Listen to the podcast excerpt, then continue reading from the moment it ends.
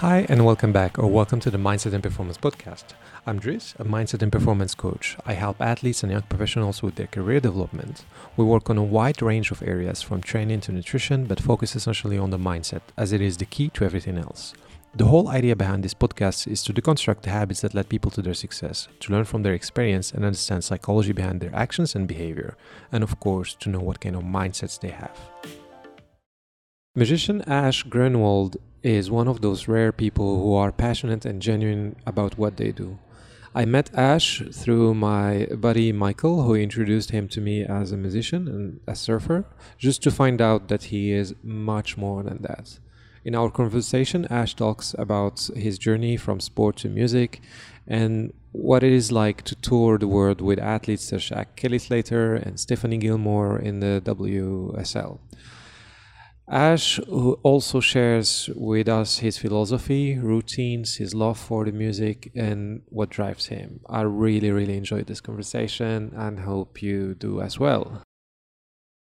Okay. Well, thank you for uh, making time for this. I was really looking forward to it. Cool, brother. No We- worries. I how- know it's going to be fun. How many times we met so far? Uh, just a, we had a inspirational little chat on the beach a little while ago. So I think twice.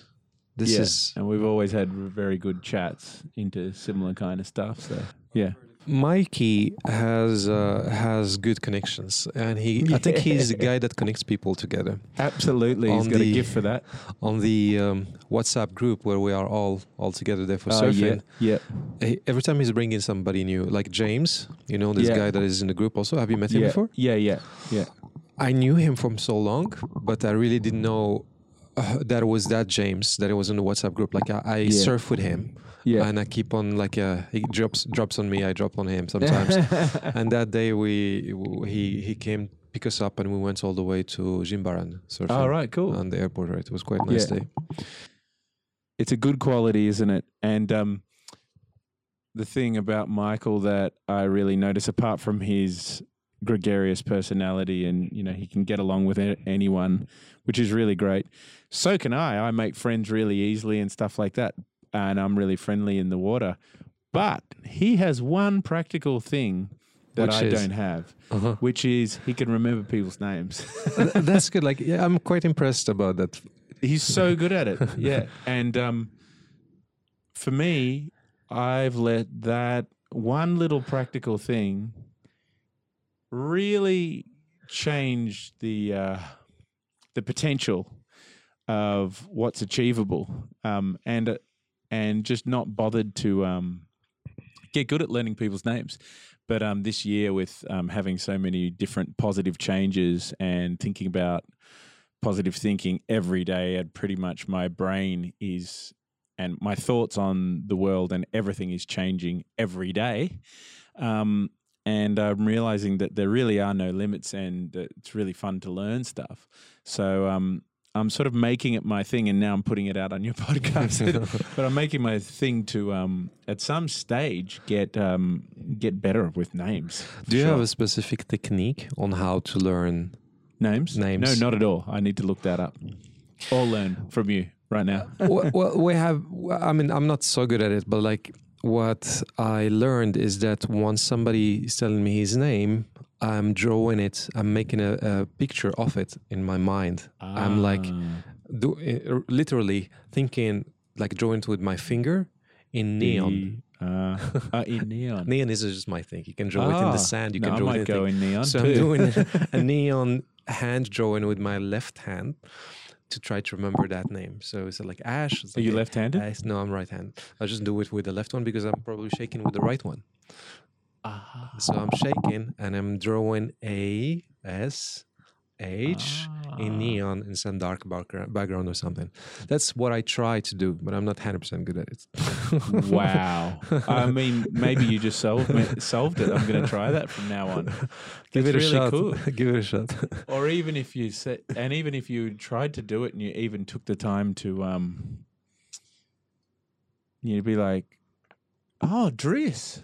Oh, is that with an E, a double E? Or you Mm. ask a question about it, then you, but I could still. I don't want to say use that bad language and say those bad things I was about to say. I could talk about all of those things and still forget. I'm I'm trying to lose that bad language of like talking myself down the whole time. Interesting. We're gonna get into that, but tell me first, where do you come from? How how did you start all of this? Like, did you know you wanted to be a musician when you were a kid? How was your childhood when you was little? Uh, yeah. Um, so I grew up in Melbourne, and uh, I'm from a sporting background, a sporting family, and uh, my whole family religion is soccer. Oh, yeah. And um, so I grew up playing a lot of soccer, and I really wanted. My ambition was to play for Australia, but I didn't really get to any high levels. I was just working away at it, and I didn't really make the state sides and stuff when I was young. Mm-hmm. Um, but you know, I was. I thought I was pretty handy, pretty good at it. Oh, but um, Were you training seriously for it? I was training seriously for it, and I was playing. I played my first senior game when I was like thirteen or something. I was a big kid, um, so and then I was playing at a new club when I was seventeen, and I had my uh, leg broken, and um, I always struggled to come back after that. Uh huh. Um, and they didn't. The club didn't have a good physio plan or anything like that, and I was young and. And how didn't you get so into it in the first place? Like, was there uh, an influence from parents, for example? Oh, absolutely. Yeah. Yeah. My whole, my granddad, his dad, my dad, my dad Hmm. played schoolboys for Australia, but in South Africa, that was their big thing was soccer. And then, So, so your father is uh, South African, yeah, correct? South African. Yeah. Okay. And then my brother played for Australia, my younger brother, and uh, my sister was a captain of the Victorian team. Okay. So they were all really good. But um, yeah, so, So, w- just, so, yeah. so what kind of um, uh, influence would you say you get from from um, from that environment? Uh, yeah, I was really big. Um, I didn't realize any of this, but um, I learned how to work at things, and I learned like when I was, you know, when I was, uh, I think when I was like eleven or twelve, I was trying to get into a regional side Mm. over Christmas. You know, the oh, so over the summer period, the representation, the Which is also Christmas period. level. Yeah. Oh yeah. in Australia? Yeah. Um, and I was trying to get into a better side, and uh, I just practiced a whole lot. And uh, then when I came back for my season, my normal season Mm. with my normal club, I was like kind of like the best player, one of the best players, and I had all this um, skill skill for dribbling and doing little tricks and stuff Mm. that I didn't have before. And I just learnt that you could actually you could actually become what people would call a talented player, and at soccer hmm through hard work, which no one thinks you can do that. And uh, then my personality as a player was like this guy who's a show like showy and doing Mm. tricks all the time, and you know maybe not that hardworking or pa- not passing very much and Mm. stuff. So I could almost would get typecast sometimes in my team of oh, that show off kind of guy, whatever. hmm And you could achieve that with just practice. And I thought that's amazing because it seems like the kind of thing that you wouldn't practice. It seems like those kind of things seem like um, more, are you just born with it kind of stuff? But you can practice that. And uh, anyway, so I played music all that time as well, but I just did that for fun. And I didn't think it was possible to become a professional musician. So, what what age are we talking about here? Uh, so that was through my teen years, and then um, broke my leg when I was seventeen, and uh, I went to uni, and uh, I got I studied literature and filmmaking, and also got a teaching uh, bachelor of teaching, and uh, became a school teacher, and then. But by the time I just sort of got started with that and my music, I was gigging four nights a week anyway, and then my music took over. So, when you you had your leg broken, what what sort of what kind of sort of things were you thinking of at that time? Was it I'm done? Was that the kind of dialogue that you had, internal dialogue? No, I was like, I'm going to make it back, and this isn't going to make a difference. And it's for, oh, that was when I was 17. So I was finishing my last year of school, and that was important to me. So, and I had locked my guitar away and put it on the top shelf because um, where I couldn't play it. Because guitar, I just played for passion. And um, I never thought, as I said, I didn't think you could become a professional musician. So that didn't enter my head. So I just worked away at my studies and I just thought, oh, well, I'll just make the most of it, you know, three months on crutches. So, um, and then I was really ambitious to come back and play soccer and get and recover and took a couple of years and it was never quite the same Interesting because you you knew that like you can build a talent through um, practicing, training hard for football, but for guitar there was something else ongoing. Like no, you can't. Yeah. Right. yeah it wasn't even yeah i just thought it never occurred to me to be a professional musician Yeah. that that was a career path Uh huh. i didn't know anyone who was and i'd never really and you know to go into the pub or whatever i guess i was sheltered to go into the pub i lived in the suburbs of melbourne and if you went in the pub there was a fight always or i just thought oh that's a scary place and i don't know it's the life i ended up Mm. leading was so different because i ended up for the net for 20 years you know touring really hard and drinking hard partying hard yeah. and playing at festivals all the time and Yeah. you know getting right into that lifestyle once i finally got in there i really got into it Hundred but um, percent. yeah at first it was like Yeah. no i didn't think that would ever happen If we go back to uh, parents and uh, the influence that your dad had on you, um, he was inspiration. You said like in grandfather also, like they were playing football, both Yeah, of them. yeah. Was there any kind of um, something that he used to say to you that you would say that is still stick, and that that made you who you are right now? um i think hmm, Something that he says or did. i think If not him, maybe grandfather. I mean, definitely they both did. I mean, my granddad was a big influence on me because he played guitar. Oh, and yeah, um, there you go. but um, uh, I'm just trying to think of anything specific. There would be a lot. My dad was a soccer coach too. Yeah, there was one thing that um, I'm starting to apply now um, that I've applied many different times. But even when um, when I wanted to go as far as I could playing soccer, there was that. I think my dad was the one who said, you know, reach for the stars, and you know, if you, you know, maybe you'll. You know, if you don't reach the stars, you might reach the moon. You know, Oh, that's an empowering one. yeah, and it's funny because that's how I'm thinking right now this year. Oh. Because what happened to me was um, with my music career, I once I wanted to become a musician. Fast forward a few years, and I decided that it is possible to become a musician. when was that? That was probably at the age of about 24, actually, which is kind of late-ish in a way. Mm-hmm. Um, actually, no, maybe 22. Um, and then I had an album in shops by the time I was 24. So once I decided, um, I was in a relationship that was kind of holding me back. Um, and once I broke out of that, I just went crazy with it. And actually, my ex said something about she went and saw some. Cl- I don't know if it was a clairvoyant or something. I haven't thought about this very much but she said I was going to be some kind of mus- musician or something. She just said something about that to me when we were already broken up and we were just talking. It was an amicable split. And I was like, what are you talking about? but um, I didn't know what she was talking about. But then in, I ended up being a successful musician. So that was pretty interesting. Um, but yeah, it just sort of happened.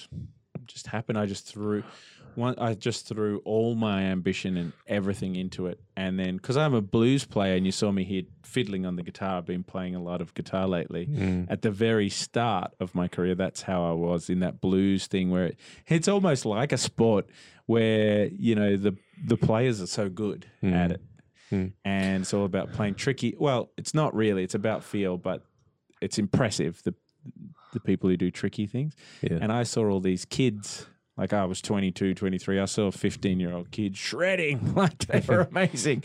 and I was like, oh, I've missed the boat at this bloody thing. I started too late. Mm-hmm. Um, but I just ended up focusing on my songwriting and different things. And in Australia, so this is coming up to this is the late 90s. And then basically get into 2000, 2001. And the Roots movement started up. And um, you had, uh, I don't know if you know these guys, John Butler and Xavier Rudd and uh, John Butler, yeah, for sure. Yeah, that kind of thing. I, I was kind of part of that movement. Mm. And I hitched a ride on that, even though I was a blues player. It was not exactly what those guys were doing, but I was along with that movement. I was part of that movement, and it just went crazy. it was really cool. so I just had a was lucky enough to have a um a good career, and then I got into surfing, and I just used used um my music to go on heaps of surf trips and travel around Australia a lot and go on heaps of snowboarding trips to Canada and play music there and all that kind of stuff. So I definitely used my music for that 15 years to have an amazing time. I can imagine. yeah, it was pretty fun. So how how satisfied are you from your um, uh, music musician career, music career right now? Like, if you gotta put a number on it from one to ten, like ten being super satisfied, and you know five is average, where would you place yourself? Well, everything's changed this year. I mean, at the start of this year, I would be around five. Although I say that it's really tough because I've had prosperity and I've, you know, I've done well financially out of it. And I never expected anything. All I wanted to do was not work a day job. Mm. And I was shocked when I, and then to have, we have a radio station there called Triple J in Australia that's for the youth stuff, you know, like whatever's cool young people kind of music. Mm. And I never, when I started, you would never ever hear any blues on that Mhm. radio station. It wasn't even any kind of aspiration. And then I was getting played on there all the time, and I ended up actually being a DJ on there for uh, 18 months and stuff like that. Every part of my career, I was just pinching myself the whole time, going, oh, "It's going to end. It's going to end." and on all the way for about for a good decade, I was saying it's going to end soon. It's going to end soon, and it wasn't. Um, and then it, so you know, fast forward till I've been doing it for about fifteen years, and then my my last album that I did like about probably four or five years ago now.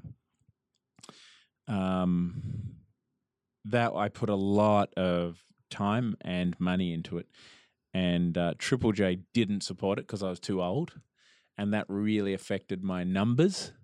And then I went to America. Somebody just flew me over there to record with all these blue blues masters. Paid for everything. I didn't pay for so much as a coffee, and uh, that was amazing. And it was like, oh my god, now I'm going to transition. You know, this Triple J thing, the whole root scene is over now, kind of thing. But now I'm going to transition into being like a young blues guy rather than an old roots guy. Wow, that's going to be amazing.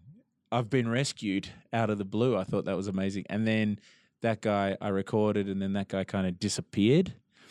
Um, and so it was just like all these doors were shutting, and it was just a really tough time for me. It disappeared after the recordings, after finishing. yeah, with the recordings. With the recordings. yeah. Oh no. Yeah, so it didn't happen. The album didn't happen. Um, so, and then, you know, I was pursuing a career, uh, trying to get things happening in America. And I had good, I did do a uh, tour of America with Xavier Rudd, which was really cool. And uh, then I had a booking agent there, was going to start touring America. That fell over. Same thing in Canada, and I had been touring Canada for almost a decade, and I was just about to step up to the next level there. Started playing some good festivals. That kind of fell over. So, and then I just sort of, you know, it was like, okay, well, I have done well at this music caper. Fuck it. And I ended up moving to Bali and just surfing a hell of a lot and just gigging Uh-huh. I was gigging, but I I still didn't put out another album all that time. Just one single here or there to keep things going. So I was feeling kind of like, "Mm, I really don't know what's next, kind of thing, and until this year, and yeah, So how did you go through? How did you manage all that that that disappointment and frustration? Like, did you have a specific technique or? What were you thinking at that time? Like a lot of people will find it like extreme challenging and just maybe pull off completely. Well, yeah, I, I was like, okay, I'm And you didn't. for the long haul for Yeah. sure. And I have the really lucky thing that, um, you know, financial things. You know, like I have my Mm. family, Mm. and my wife started a really good business, but still, I still had to um, keep um, stoking that fire um, financially, Mm. and we built a house and we did all this stuff. So I Mm. still needed to keep money in, which I think is really good. Mhm, mhm. and there was a few times like because we've got you know we could have sort of sold everything up and made it all like debt free and i could have gone Mm. i really wanted to do that and go right okay i'm going to keep playing and everything but now i know that playing my guitar has got us a house paid off and blah blah blah and we're done here Mm. and now we can just move into the next phase but my wife didn't want to do that so it sort of really kept me Mm. I, which I'm glad of. It kept me having to keep going with it. It's not to say that I would have stopped, but I didn't want any pressure. But I, it kept the pressure, and it, it just um, made things keep um, pushing along. Um, and then it, yeah, it got me to this year. But like this year, everything changed. So it's just fantastic. Like it's gone through the roof now. That's good. So that what's that number? What's the number? One to ten. Oh, th- well, now? Oh, I'd put it at an. I don't know. I, mean, I guess I can't put it at a ten because I'm not like a household name, but um, I feel like all of my dreams and everything that I'm setting out to achieve now with music is coming to fruition, and I feel at, very much at the start of something really exciting. And um, I've just had this year.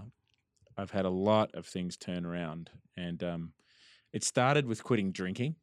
Um, yeah, that's that was on the first of January. We we both, my wife and I, quit drinking, and because yeah, I've been partying my ass off for twenty years, and um, she had too, um, and um, you know, like surfers can be renowned for really getting into it and drinking a whole lot and partying a whole lot and so can musicians and I was both.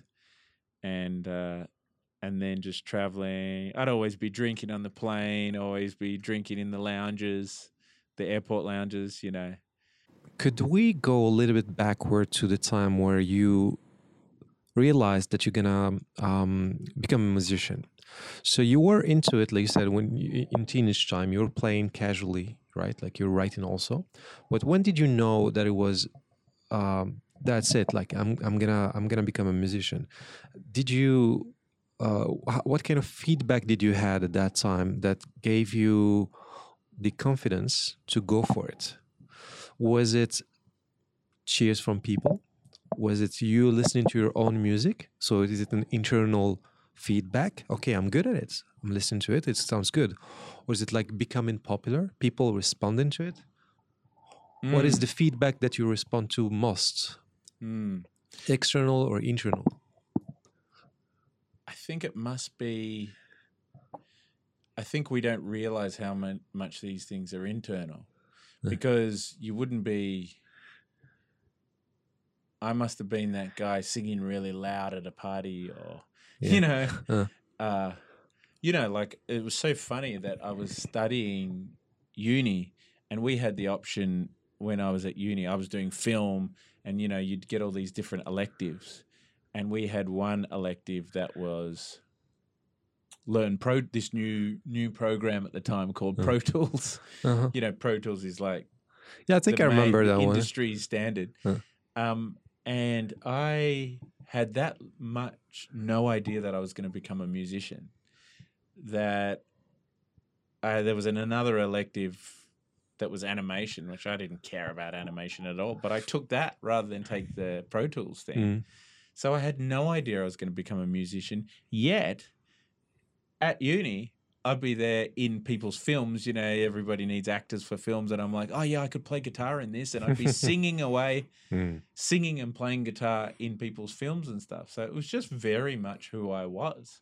Mhm. and um, So that was this, you, the the kind of feedback you had. Like, yeah, I enjoy it.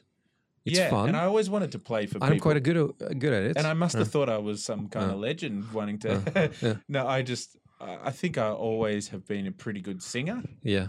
um, and also my my interests in music were very specific and very weird for me in my generation. That I was really into blues, and that I even knew blues and was you know singing blues. It wasn't a very normal thing for a kid to be doing, um, and I felt very drawn to that.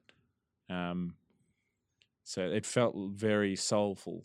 That's like chapter one, right? Like if we want to call it like chapters as in Yeah. books. What would be chapter two there? So So chapter two would be um, well, it's a little bit of a transition, but I started, I moved into the city of Melbourne, Uh. and I started. Um, that's when I broke off with that relationship, and then yeah, it just really took off because everything. I've got this uh, quality that I got from my dad there, and Uh. of just getting obsessed and really going for it. So you know they have these blues jams that people do, you know, like a um, open mic night kind of thing. But I was like touring them, like touring Melbourne, doing them. I was doing five nights a week of all the every blues jam that they had in the whole city. It added up to almost every night of the week. So I would go to everyone and get up for my three songs and then get to know some musicians. And I just took it from there. And then fast forward a couple of years and I got a small what amounts to a record deal basically. And um, had an album out in um, in shops. were you supported by parents? Like uh, when, when it comes to the choice of career that you wanted to do? And so my parents didn't have a lot of money, but they did. Um, I don't mean necessarily financially. I mean like um, uh, encouraging you, like yeah, do whatever you want to do, or Yeah, what I was going to say was um, not that it was financial, but what I was going to say is my parents didn't have a lot of money, but they really did bust their gut to send us to a private school. They spent all their money. My daddy dad was a builder, and they sent spent all their money on that. And um, I really respect them for that. I, it's not like it really mattered that much necessarily, but it was important to them, and it made me realize that my education was important. So then, when I got a job as a teacher and then decided not to do it, um, you would have thought that they would have said, "What the hell are you doing?" You know, we work so hard to get you because to that level uh, to be able to have an education. Now you're going to throw it all away, but they didn't. They just said, "Oh yeah, go," you know. And I think I look back on it and I think that's really good. And if I had gone to that much effort for my kids, I might not have been so good about it. I don't know, but they really were encouraging in that way. They didn't know anything about music. It was like seemed like a strange. It was a whole different world to all of us. But that was the exciting thing for me. And it was also, and what came with it was smoking joints and drinking and being in, you know, my first, uh, one of the first blues bands I joined was a scary, well, not scary, but it was this real tough Aussie kind of band. It's so Mm. different to how I was as a, you know, uh, with my family background and my whole background of like, and I was playing in these bikey clubs and all this stuff. and I looked like this little, I had dreadlocks and I was like this little, yeah, I saw some pictures in the internet. I was this little half brown little dready in these Yeah. bikey clubs and it was a real education. It was a quick education and uh, it was an adventure. and when did surfing come into take place in there? Uh, well, I guess I started surfing whenever I could, as soon as I could, kind of thing in Uh-huh. my early, like when I got my license, because you can't surf in Melbourne. yeah, you like, got to drive an hour and a half or something yeah, like that, right? So I was doing the hour and a half Uh. drive.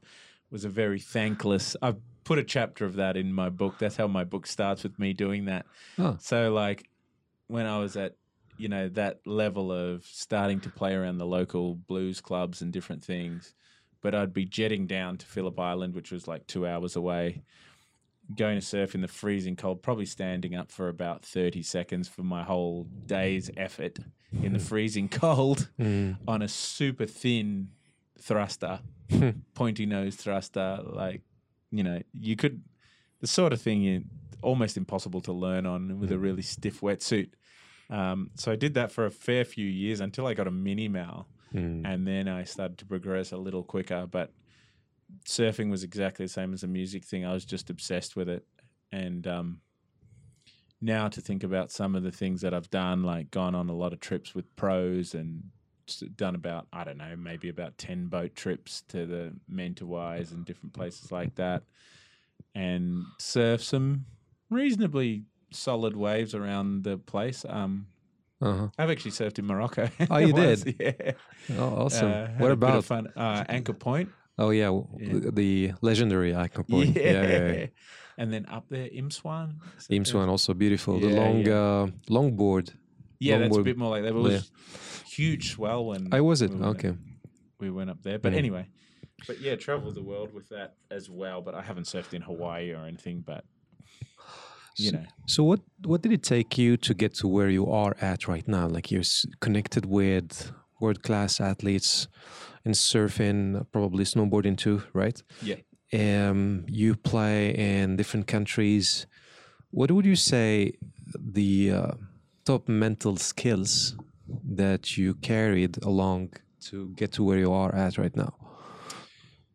Well, I like to answer that in two ways. Yeah, to get me to this point is one answer, and then from this point is a different answer. Go for it. Um, the first part of the answer to Mm. get me to this point is I think um, I've never been a super, what I would call a disciplined person, Mhm. but I'm very, very, uh, very driven when, when it comes to the things I'm passionate about. Mm. So 100% inspiration and passion, and just once it's that kind of thing's there for me, Mm. I work super hard at things that I'm into. And then things that are boring, like filling out a form, or Yeah. like if I get a fine, I'll just sort of like throw it over my shoulder. uh, the world's worst yeah. administrator. um, totally loose, but just, yeah, I just, I worked super, super hard at it. Uh. Um, Would you say you were, were you consistent? Ultra on and off. consistent. Sorry. Ultra consistent. Good. Okay. Consistency. so consistency is one of those mental skills. Absolutely. Well, I just didn't. I don't turn off. Like, especially this year, now that we're not drinking, because sometimes we'd be down by the pool drinking and playing music. And, Procrastinating. Yeah, but it was because of the drug of alcohol. Uh, Um, because we were half drunk. You Mm. know, you'd a lazy Sunday afternoon or something. I could be productive and have a few drinks and like practice and stuff if I was by myself. But Mm. if I was with my wife or with friends or something, you just go places and have a few drinks and Mm. do whatever you do. But you know, you just waste so much time. Now this year, uh, you know, my playing, I took guitar lessons. I took, um, after, you know, and I've been playing for thirty years. But I took guitar lessons, and I think I'm definitely playing at a level double as good as I could play a year ago. And I've taken vocal lessons, which I was mainly known for my vocals, but I and I have improved a lot at singing as well. And even the way I'm talking right now, saying I've improved at this, I've improved at that, I couldn't have said that a year ago. I would have felt like a wanker. You know, I got the Mm. Aussie tall poppy syndrome thing going, and you're not allowed to talk that way. And uh, I'm just so sick of that. And I, I feel like that really held me back. And um, very interesting. yeah, You know, I used to live in Sweden before. yeah, right. Six years.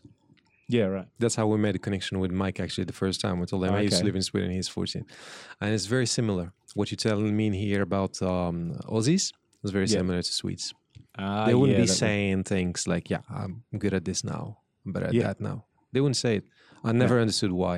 It's a cultural thing, Yeah, but it helps you back. absolutely. Yeah. Absolutely. It holds you back. And I think everybody checks on everybody else too.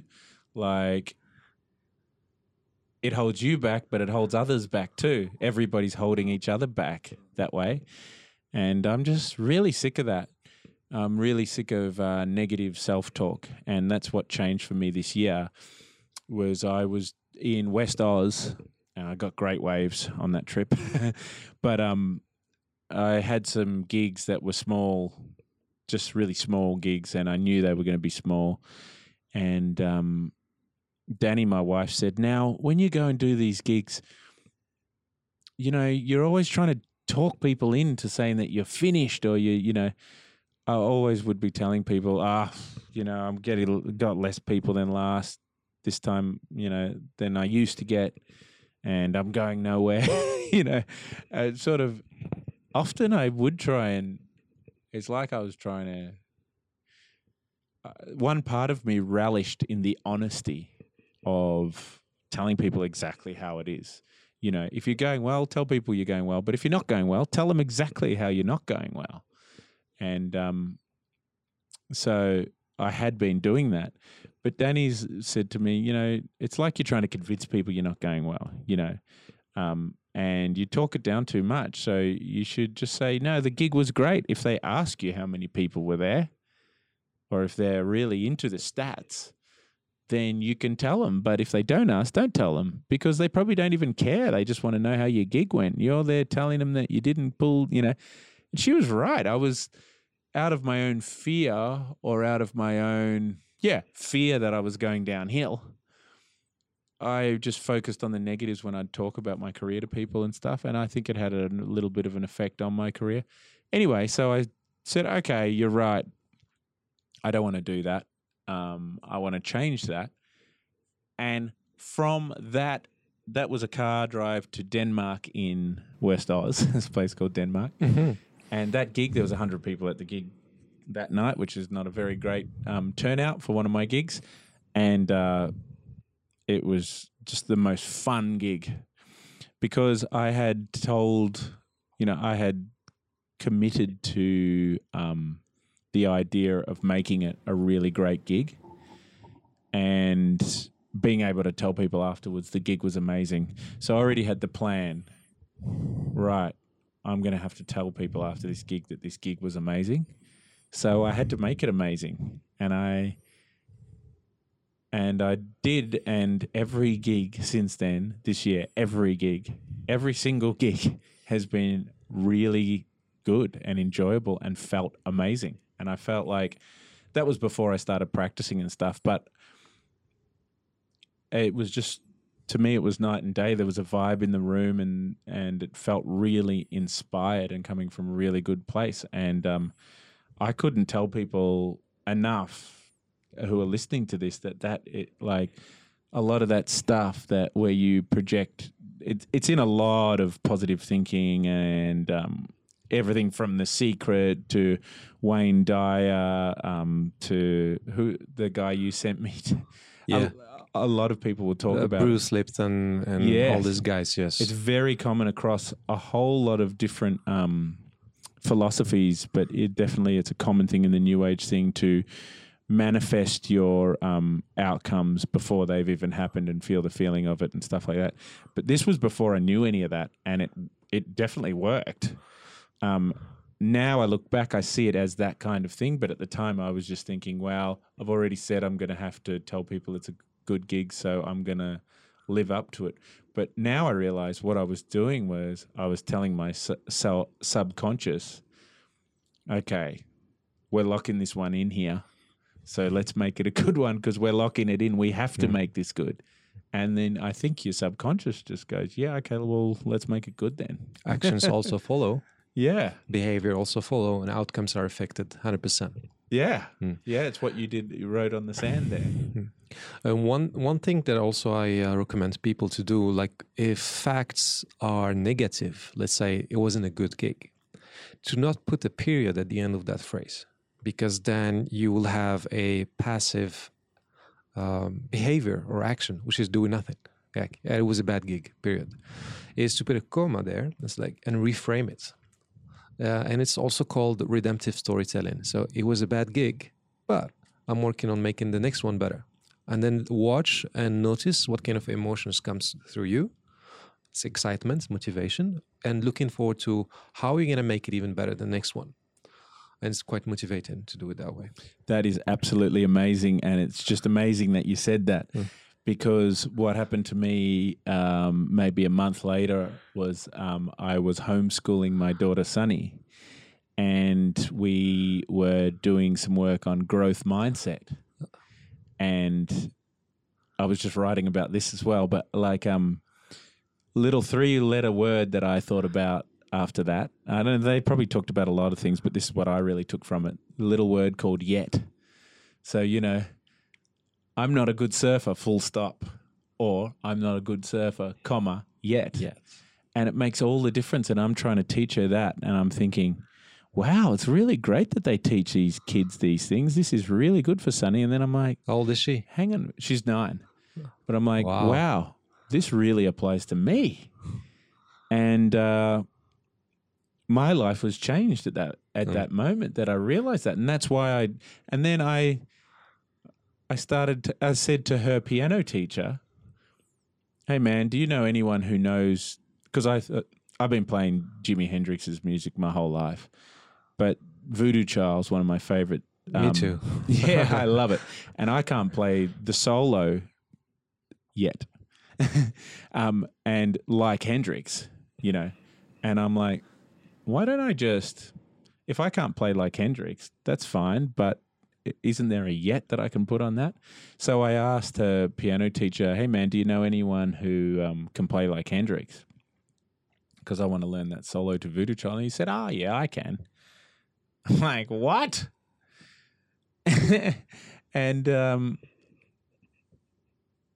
and and uh, yeah anyway he's like yeah okay and I said I'll, I'll I'll work it out he said I'm like yeah okay I'll call you Puck Hendrix then next week if you can play that and he did and He he's did. amazing Oh my. and I I don't know I might have done 25 lessons with him since Wow. and um, I, I will say I'm still not quite there with the Yeah. Hendrix thing, but um, yeah, and uh, but my guitar playing is infinitely closer to Hendrix than it was when I first made that call. Let's see. And Just- I can see that I will be Hmm. at a Hendrixy level in Mhm. terms of tricky guitar work. I think Hendrix is the biggest genius and freakazoid. So I'm not going to say I would be as good as Hendrix, but um, at that kind of tricky level of guitar, I will be at that level very soon, within a couple of months, I think. Hmm. But um, yeah, Awesome, you nailed it. Changing the belief to change the outcomes. Empowering beliefs instead of limiting beliefs. I can't versus I, I can with hard work. yeah, That's great. So want to go back to the passion. You know, you said like, yeah, I'm not the what what word did you use? Like the most disciplined person, yeah. I wouldn't so- say I'm disciplined. okay. I'm not disciplined at boring things. but but but um, driven. That's what you used. Word driven and Yeah. passion. So, what's important to you about playing music? What are you after when you play music? When it comes to music, music is me. Um, I definitely was born to play music because music was never confused for me originally with ambition. Um, so it's very closely linked to who I am anyway, whether I'm whether I'm world famous or just playing in you know the backyard i can't stop playing music and you know that's something that i've done all my life i'm a bit got a bit lost then what was the question What does it bring you? What's important to you about playing music? so i get a particular feeling and the more i learn about life and the more i look into these spiritual matters i realize that there's a lot of terminology for what happens to me particularly when i play guitar or when i sing a long note um, it's uh, probably what i think i was just finding this out last night or the night before when i was doing some writing about it but it's probably the flow state but um, there's certain moments when I achieve. We used to call it achieving liftoff. Um, there's certain times when you can be playing a solo, especially if you're on a really big stage and it's like really like loud amps and it's feeding back. You got uh, your guitars talking to the amps and you're getting that, and you're sort of you're playing notes that sustain forever and close, and your eyes are closed and you know, for me, um, I'll drift off, and it's like my soul is like up the back there above the crowd or something like not even where I am. And um I've always for a long time anyway, for at least I don't know, for probably you know, it'll be 30 years soon um that I started soloing playing blues and uh, uh that's that's the only way you can get it that I know of in in that kind of music is for me it's when I'm bending strings um and singing. Okay, try to bring me keywords here. Like it could be a little bit abstract words. Like if I tell you what's important for you in a in a in a um, relationship, for example, you would say, well, communication is important for me uh, and understanding each other and happiness and stuff like that right like so when you think about music what does it bring you when some in terms of of these words that are just give It gives me joy. yeah Definitely. It it, it gets me into the moment, it gives me joy. It's my profession, so Mhm. it gives me money. yeah. so money is uh, is uh, probably you can call it like um, security somehow. Oh, yeah, and- stability. Yeah, Huh. ironically enough, because you wouldn't think musician Yeah. music did that, but yeah, Yeah. I, I got a, I went to get a house. Um, how long ago? Maybe fifteen years ago or something. And uh, I went to get employment insurance, and they sort of laughed and it's like, "You can't insure a musician. We don't know if you'll be, if you'll have gigs next year or next week, you know." And so I was like, "Oh, okay. Oh well, I'll just do it anyway." and I did it, and it's been a very stable um, career through Mm. through economies going up and down and whatever. Um, so it's given me everything that I have in my life. What's that? Everything? Can you point at it? Well, Because- it didn't. Get, well, yes, it did. It gave me my relationship. So it gave me my kids. It put me here in Bali. Mm. It gave me this lifestyle and my family a lifestyle that's absolutely epic. Am I that's the hearing? material stuff. Am I hearing here? Um, freedom, A lot of freedom, connections, a lot of connections. uh, stability somehow. I guess so. Yeah. Yeah. I mean, I never think of it as stable because I'm Oh. comparing it to doing a day job, which is seemingly more stable. But Uh, that's has- that's what stability means for you. Okay, um, uh, some sort of growth well, yeah, it Yeah, has because yeah. you keep on learning. You said like you're taking lessons on that, growing, Oh learning. yeah, it's so for epic sure. for that. Yeah. So what else? What else can we add to this list? So Uh, keywords. I've never never thought of uh, it like that. It it feeds my soul. It's it's a bit deeper than. For me, it's a little deeper. It's my means of expression. So there's a whole spiritual side to that where I can play the same songs. I probably some of them I probably will play the same songs Mm. for 60 years or something. And every time it just it's like I guess people go back to meditate and you sit on the same mat. Well, you know, I might grab the same guitar, I might play the same Howlin' Wolf song, like some old blues song. Mhm. It gives me a special feeling. Um, so, keyword, I don't know, mindfulness, soul nourishment. Mm. Um, see, see this this is where we're going with this is we are actually eliciting your core values.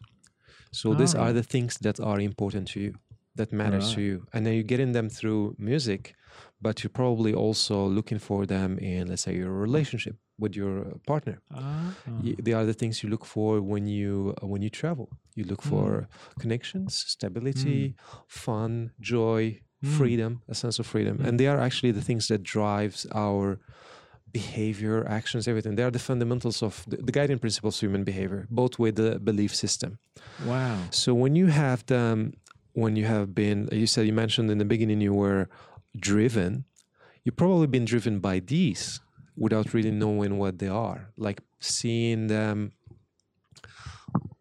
materializing them into, yeah, I will be doing gigs, I will be traveling, you know. But under, in the underlying layers, they are those things, and those things we call values, needs, you name them they drive every single thing we do. Wow. And when we are conscious about them, we have them in front of us. We even list them if we want to. Actually, I have mine on my bracelet. Every decision I make, I say, okay, is it gonna give me freedom? If if my one of my values is uh, freedom, for example, is it gonna give me freedom? Is it giving me connections? Give me these things that I'm looking for? This high level that you mentioned, like you said, deeper. Actually, you used the word deeper. Mm. Am I gonna reach that deep level by doing this thing Mm. or taking this action or this working on this project, whatever? We make better decisions Mm. and uh, making better decisions is having better outcomes you know, Mm. basically yeah so wow, that's really interesting. so uh, yeah interesting to see what was uh, driving you and uh, Mm. what is still driving you actually in, in Mm. your career It's it's that also has a crossover for me in in that that uh, notion that how you do how you do one thing is often how you do everything. everything yeah Yeah, and that, that's really interesting. I've never heard it put like that. Mm. It's really cool. okay so one one more time about music before we move to a different type of questions is what are you after in maybe not necessarily about music in life I'm really fun loving and I love learning. Mm. Um, I just love having fun. Mm. So in the past, that's been in the form of the form that it's um, not taking as of this year with the not drinking thing. Okay, so I asked you, what are you after? What is your why? And you said, um, Oh yeah, one thing that's yeah. I've always been very. So what's my why? What am I after in life? Um, I really, really love to have fun. And um, I'm a fun junkie, and I've chased it my whole life, and uh, I will continue to do that. I was chasing it in the form of hedonism, um, and mainly the hedonism of substances, and you know, mainly drinking, um, and that just weaved its way into my life because of the lifestyle, and it wasn't like I really needed it, um, but it was just a habit, and uh, it was a bad habit, um, but a habit nonetheless. Not always bad, but often, you know, or uh, I think it did impinge on my spiritual growth too. Um, and it's been part of the awakening of this year. And um, tell us about it. uh, well, I just think not having it in my life at all because I, I the, as every day goes by and uh, things get better and better. It's like it's like this year. It's like I've been running with a backpack on full of rocks, and I've taken the rocks out, and now with the same amount of effort, I just get I go twice as fast, Oh. twice as far, and every night I fall asleep, I'm like, well, it was a really good day, but god damn it, I didn't get to do like those other 300 things that I wanted to do because at the moment, I don't even, I've hardly, this year, I've hardly watched Netflix or I've hardly, I am cramming YouTube all the time on these uh, topics and, and things pertaining to my interests. At the Tell us about them. Well, you mentioned awakening yeah, the other day in the birthday, Mike's birthday. You mentioned epiphanies. Uh, many epiphanies. Uh, my wife's really into it too, and she's been doing the same thing and having her own epiphanies. But um, we've been. How did it start? I think it probably started with Danny getting into Wayne Dyer, who was a real king of the his. A self help guy who was in the public eye doing publications and stuff for 40 years. So he changed and he's dead now, but um, he did overcome leukemia through basically positive thinking and some of the things that we've talked about.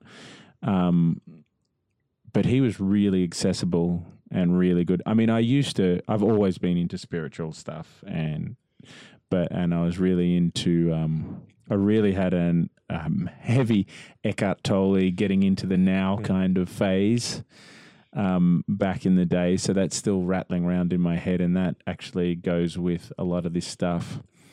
And um, Was there a specific moment where where things have shifted? It said January you stopped drinking, right? And then I think around May or when we met the first time, you were a lot into this, right? Like Yeah, I was. about- I don't know Is there something like a uh, something that initiated all this um, awakening, or uh, It's just been feeding, you know, like I've Yeah. just been feeding it a lot with information. Mm. And um, I started, I still haven't started a really organized um, meditation practice, but I, I can just feel it. Um, like every day I meditate throughout the day in everything that I do. I do a lot more mindful stuff. I do it a lot in the surf do it a lot when I wake up. Lots of visualizing. Lots of. Um, I started journaling for the first time. That was quite recent, like, but I already started to manifest things before then. It was really weird. I was downstairs here, and Danny was saying to me, "Now imagine the forum, which the forum is just this beautiful, beautiful venue, um, and it holds about two thousand people, maybe more." She's like, now how are you going to sell out the forum? I'm like, what? I can't even sell out the corner at the moment. And my um, the corner is where I've played for many many years, and that's about 750 people or something. And then I was like, well,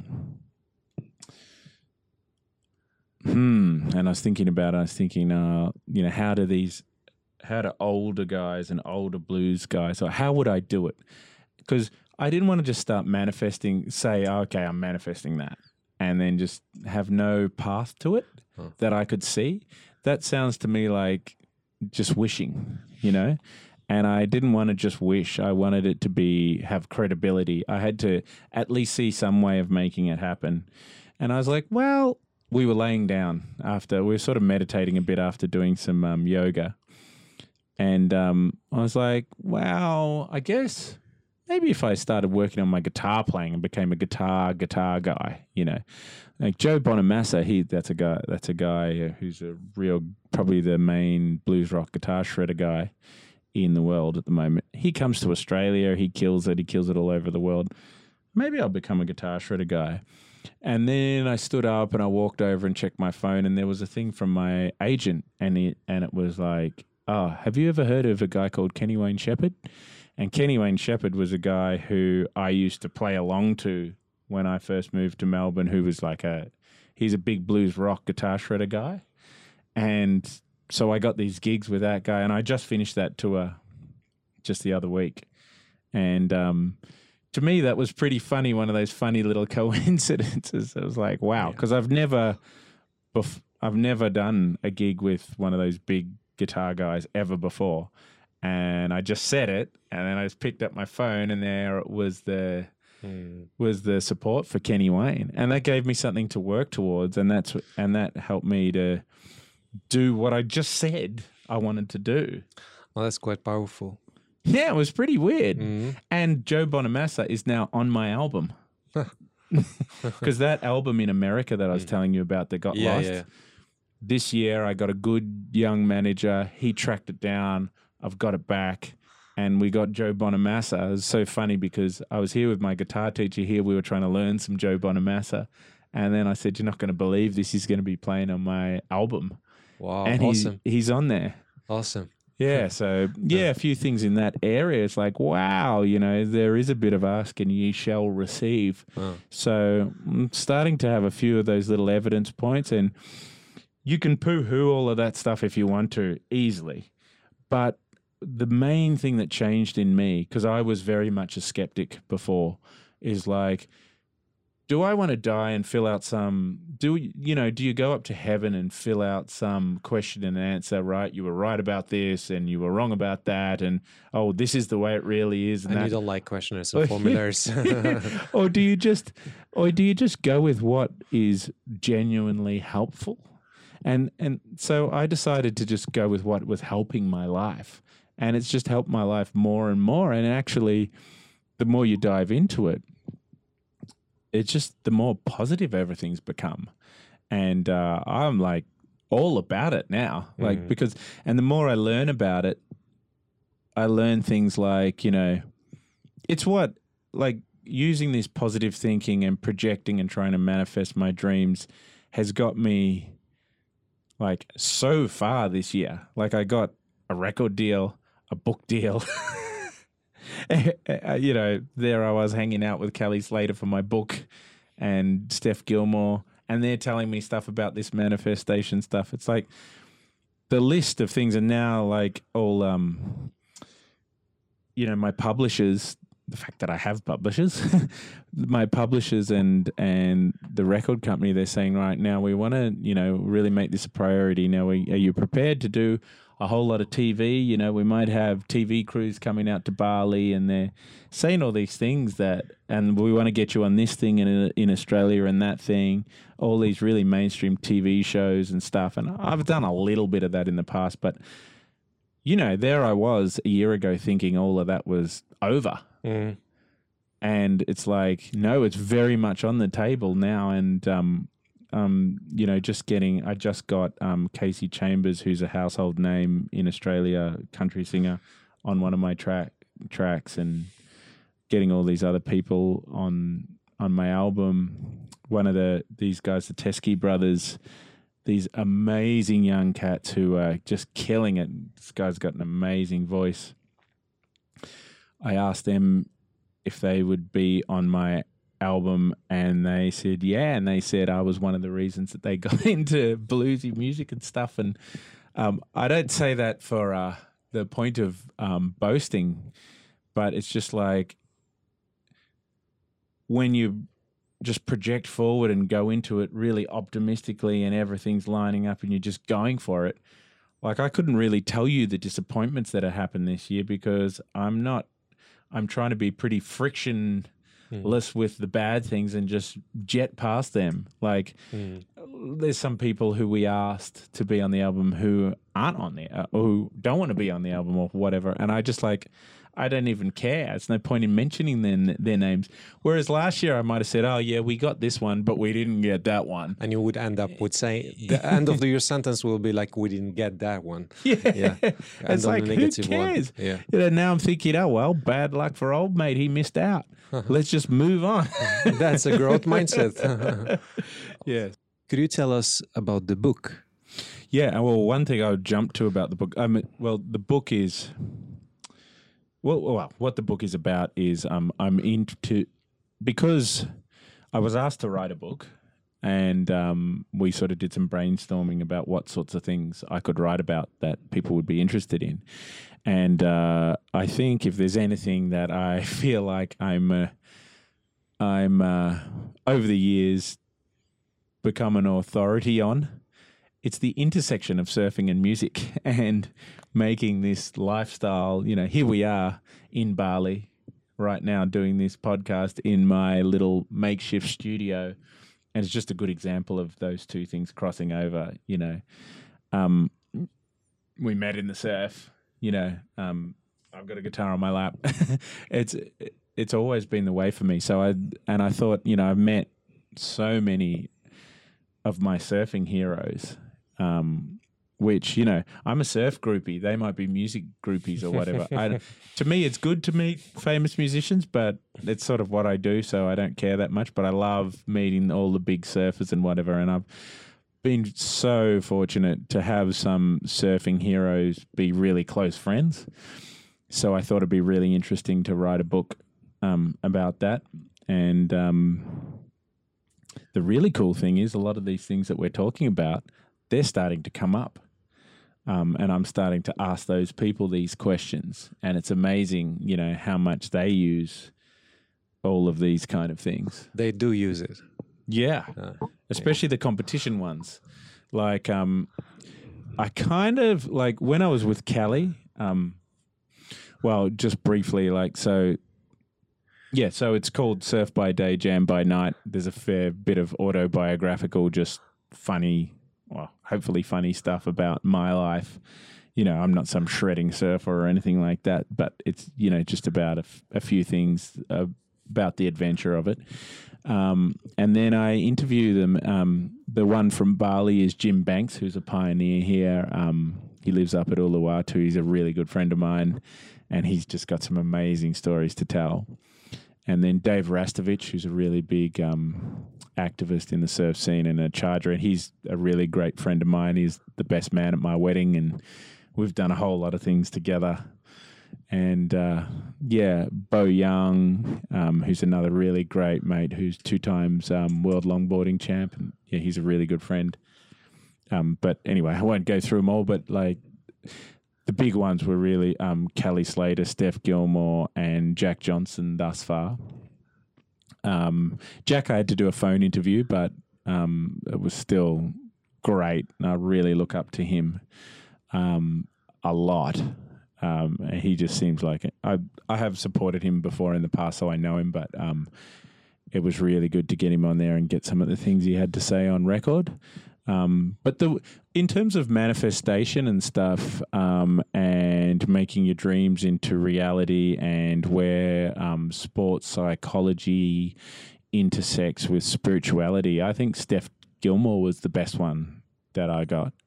And I was just reading over before we met um, two days ago or whatever. I was just handing in that chapter, so I was just reading it over and and summing it up, and um, yeah, she just said some really interesting stuff. And she said, you know, Kelly is right into that stuff. And he was one of the leaders and he was doing it long before other people were even thinking about it. But it's the stuff, it's been published before with Kelly. And, well, I'll just say what Steph, Steph is, it will sometimes in comps like be going, I need that barrel, that nine point ride. And she'll be seeing. Hearing visualizing it yeah, yeah. Mm. and then bringing it into being feeling the the feels mm. and then bringing it into being and um you know and she said other things like uh you know a lot of everyday people don't don't dare to ask the universe for uh too much because they don't think it's possible and they don't just too scared to ask.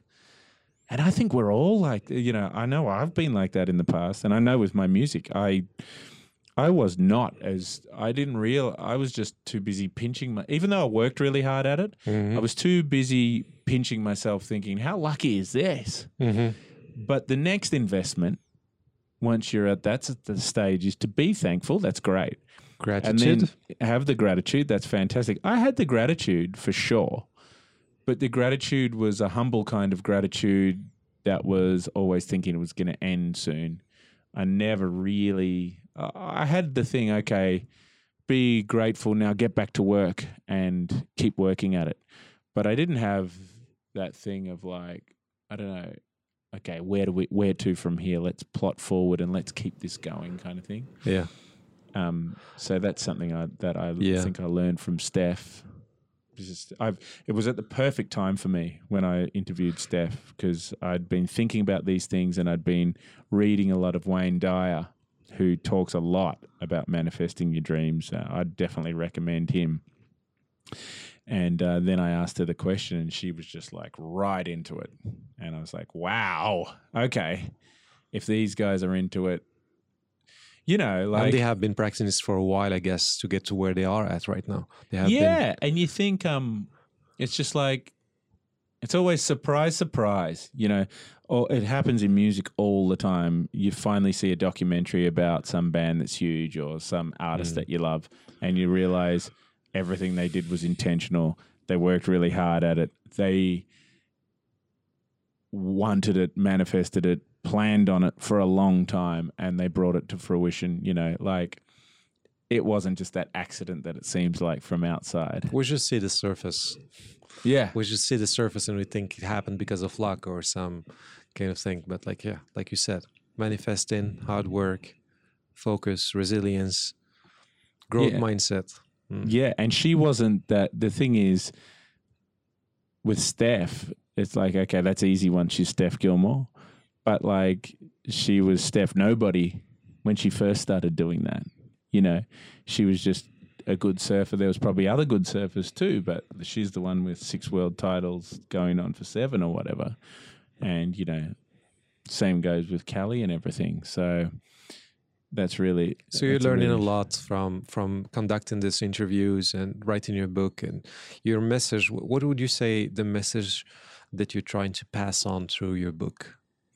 Um, I think a lot of the things that I've learned this year, they just have to come through. Yeah. Um, and I keep writing about them, and it's up to the publishers to edit it out if they Yeah. think that.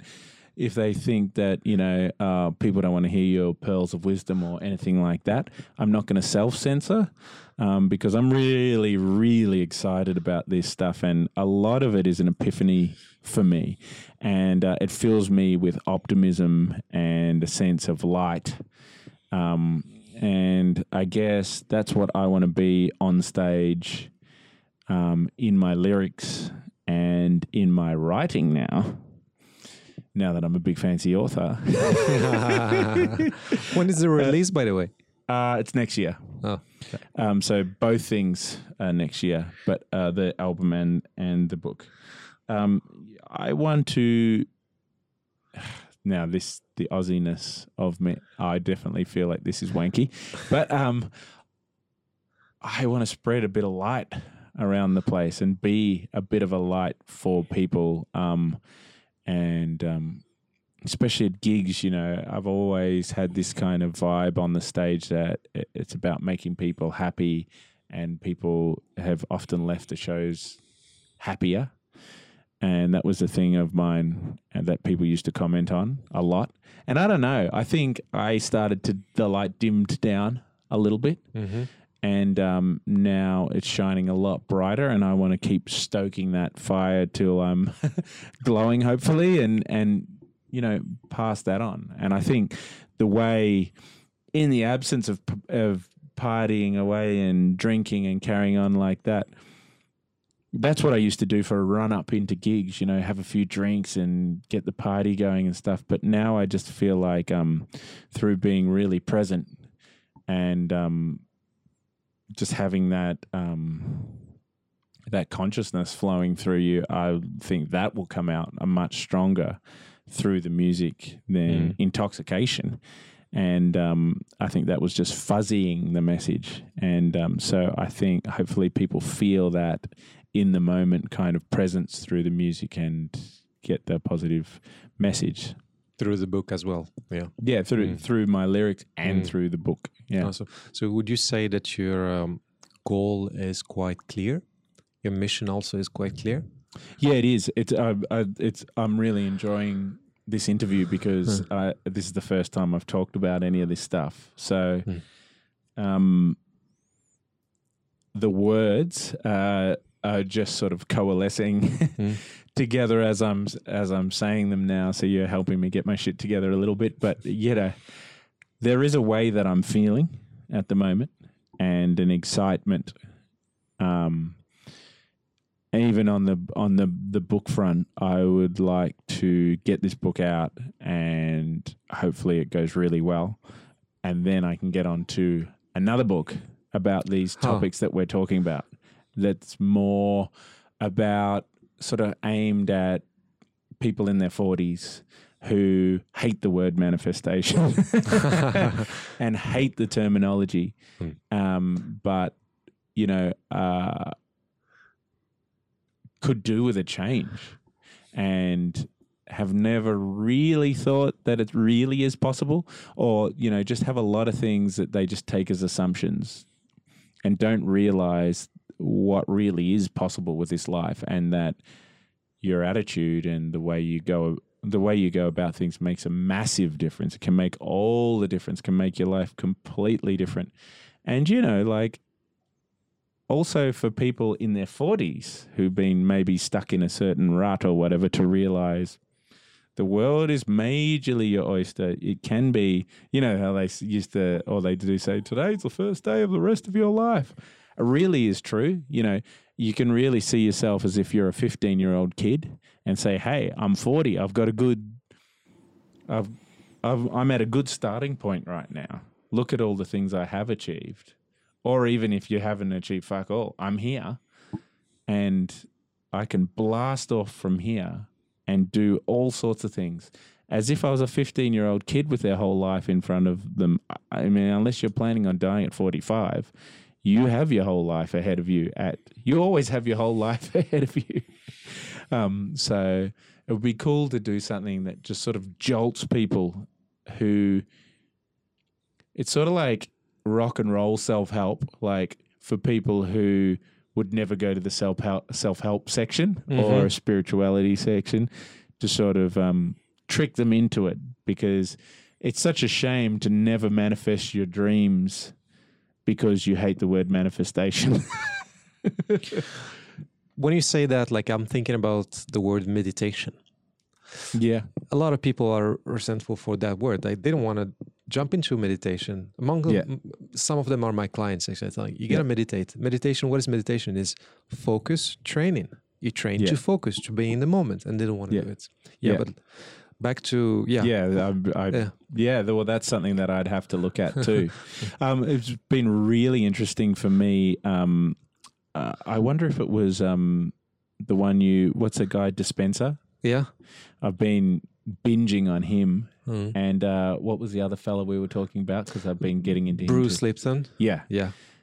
Um, so I've got into so much of them and and been listening to it overnight, which I, as well. Um, but um, you know, saying that I th- I can't remember which one it was, but I've heard heard it said that you know when you're really focused really hard on something, um, the frontal lobe really lights up, and you're sort of in that medit you're achieving you can trick you can achieve a lot of things that are spiritual things through really focusing really hard on what your passion is and you can sort of do a few tricks there that i'd like to look into that more um, of uh,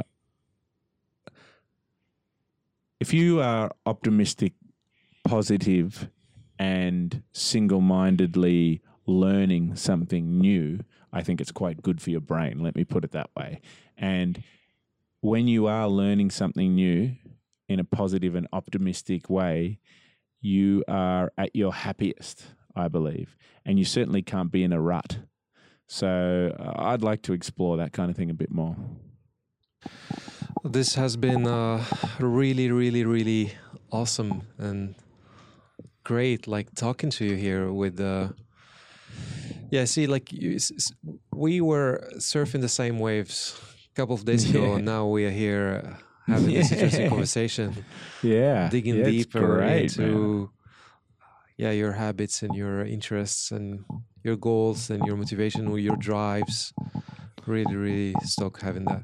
Wow, yeah. Um, thanks heaps, and I've learned a lot, and I can't wait to uh, listen to your other podcasts because, uh, yeah, you got a lot of good stuff going on, brother. It's really, really cool. Thank you. Thank you No for.